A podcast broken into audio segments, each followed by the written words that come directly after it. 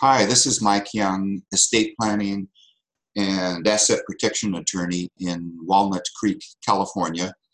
And I'm going to talk about the seven things married couples should be discussing with each other before they come to see me about their estate plan.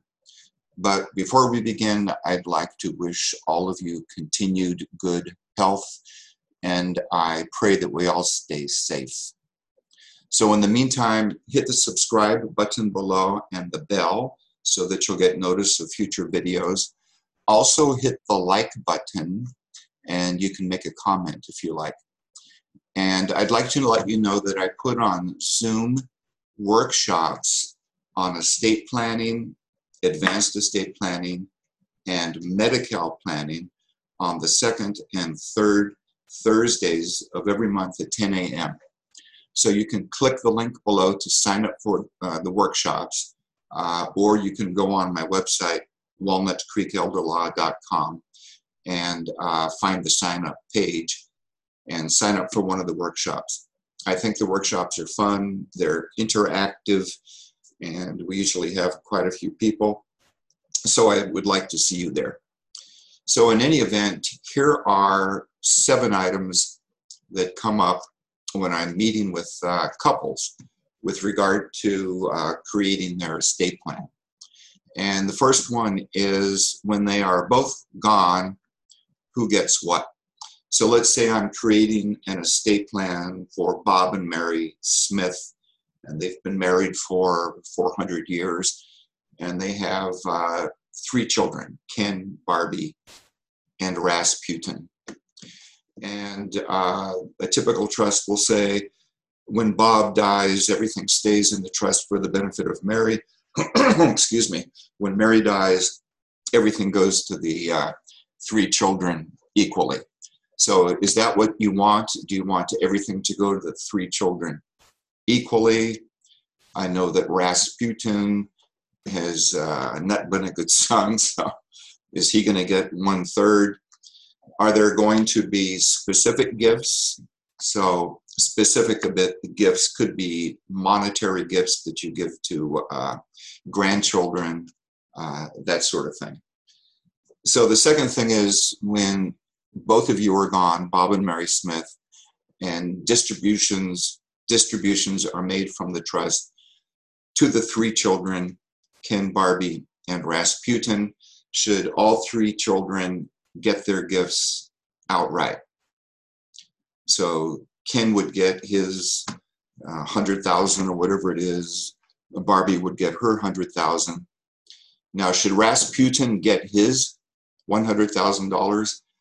And uh, I raised that issue because Rasputin is a spendthrift and he gives away his money. He can't handle his money. He'll waste it and he'll have nothing as he continues through life. So, do you want, so Bob and Mary Smith, do you want to have a trust created for Rasputin? So, his 100,000, his one third of the estate will go into a trust for him, and distributions will be made to Rasputin over his lifetime based upon a, a typical formula term of art uh, for trusts for health, education, support, and maintenance. So that way, Rasputin's assets are protected, he can't waste it, and he'll have something as he progresses uh, through life. Uh, if we do that, who is going to be the trustee for Rasputin's trust? So when Rasputin needs money, he will go to the trustee and say, Trustee, I need money for something for my health, my education, my support. I need money for a mortgage. I want to buy a house. So, do you want to make his siblings, Ken or Barbie, his trustee? Sometimes that's not a good idea because Rasputin will put pressure on Ken and Barbie, his siblings, and that could be an issue.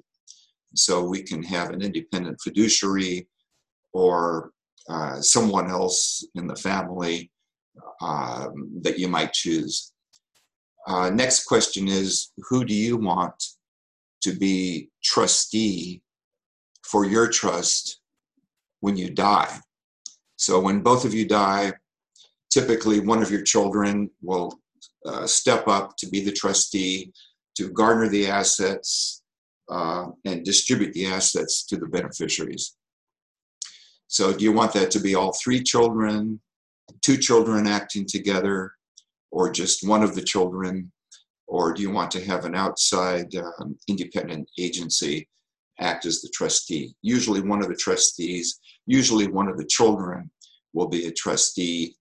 And of course, all three of the children in this case would sign off on, on all of the documentation. Uh, the next question is who will be trustee of your trust for you if you get older and you become incapacitated. So I have a revocable living trust and related estate planning documents for Bob and Mary Smith. We have transferred the home and other assets into the trust for the benefit of Bob and Mary. Uh, the trust says that when Bob and Mary are dead, as I mentioned, distributions will be, or assets will be distributed to the three children. But what if Bob and Mary do not die, so to speak, and they become ill and they become elderly and they need care and they need help? Who would we name as a trustee in that instance to step up and uh, help Bob and Mary with their assets to help take care of them. So that's a, a little more onerous duty, in my opinion, uh, for a trustee than the duty uh, of garnering assets and making distributions when somebody passes away. So the next thing that we discuss is healthcare documents. So there are two healthcare documents that we're concerned about in California. One is the HIPAA form and the other one is the California Medical Association Directive to Physicians. And I'll make a link to the video I created on how to fill out the Directive to Physicians. So the HIPAA form, in the HIPAA form, we name the individuals who may have access to our medical records to give to other healthcare providers if we can't do it ourselves. So typically, I have we have Bob and Mary Smith, and they have three children: Ken, Barbie, and Rasputin. So for Bob, I would have Mary, Ken, Barbie, and Rasputin. Rasputin, all having authority severally, uh, meaning independently, to have access to Bob's medical records to give to another healthcare provider. So the healthcare providers, uh, hospitals, doctors' offices are all making a very big thing about this because there are state and federal laws protecting your rights of privacy. So you remember Nurse Ratched in One Flew Over the Cuckoo's Nest? Well, she is out of retirement now and she works at the two major hospitals here in Walnut Creek, making sure that if you need medical records, that she has the proper HIPAA forms. So you don't want to cross her. You want to make sure you have that. And uh, the other document is the uh, California uh, Directive to Physicians. So it's the healthcare power of attorney. And in that document, uh, there is a provision which I, I rudely call the pull the plug provision. And it says that, that you, as the maker, let's say it's Bob, uh, give Mary authority to pull the plug or not pull the plug. So that, let's say Bob is in an irreversible uh, coma and only being kept alive by machines and the ethics committee at the hospital wants to pull the plug. Uh, do you want to give Mary and or the children authority to tell the hospital, yes, it's okay to pull the plug? And the other thing that that healthcare form has is the alternative uh, to pulling the plug is that you want to be kept alive. Uh, kept alive as, as long as possible within generally accepted healthcare standards. And there are also provisions in the document um, uh, for giving body parts. I hate that expression, but for instance, if you die, if Bob dies, does he want to give Mary authority in the form uh, to say, yes, they can have Bob's corneas or bones from the middle ear, uh, something like that. The next question, the next issue, and this is a big issue that I discuss with uh, married couples, is do we want to have asset protection and Medi-Cal uh, provisions in the trust and the financial durable power of attorney, which will help us create eligibility for either Bob or Mary should they have to go to a skilled nursing facility. So Medi-Cal is alive and well in California. And if you have to go to a skilled nursing facility and you use up your first number of days under Medicare, usually 20 days, and you need to stay in a skilled nursing facility, then you have to private pay at like 10 to 15 grand a month or see if we can get on Medi-Cal. So it becomes somewhat complicated. I'll do another video more specifically on this, but we usually want provisions in the estate planning documents to allow for transfers of assets between spouses. Transfers is the term Medi-Cal uses for transferring assets between spouses to help create eligibility. And uh, do we want gifting provisions where we can gift to children possibly to create eligibility for Medi-Cal? And there are other things that we can that we can build in to create, help create eligibility for Medi-Cal. And uh, the provisions become necessary if individuals lose capacity. So I have Bob and Mary Smith. Let's say Bob, we need to get Bob qualified for Medi-Cal and we need to move assets over to Mary. We need to transfer assets to Mary. If Bob has lost capacity, we want Mary to have authority to transfer Bob's assets to her. So if we're going to do that and Bob has lost capacity, we need specialized language that is coordinated between the revocable living trust and the financial durable power of attorney. And it's complicated, but we just follow the rules. You know, we have um, common law rule against a fiduciary uh, taking assets from the principal uh, without consideration going back.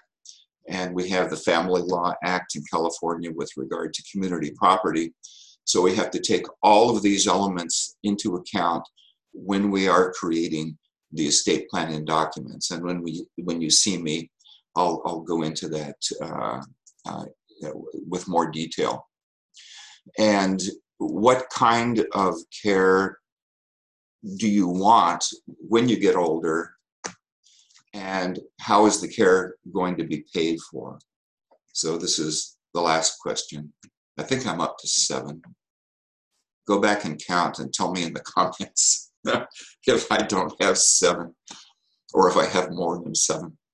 Uh, in any event with my clients my couples we discuss levels of care. In-home care boarding care assisted living skilled nursing, and how are we going to pay, how are you going to pay for various levels of care. So skilled nursing, as I mentioned, we have Medi-Cal in California, but we have to have our ducks in a row for qualification. If you lose capacity, we need to have specialized uh, language in the documents, so, and everything else is private pay. So we need to look at what the uh, sources of assets are that you would use to pay for your care. Uh, of course, your house is an asset, but I always encourage everybody to bend over backwards to keep the house intact. Uh, you have other pools of money, maybe qualified accounts, uh, savings accounts, but we also have the Pension Protection Act availability. So this is, I'm thinking of this amendment that President Obama signed to the Pension Protection Act.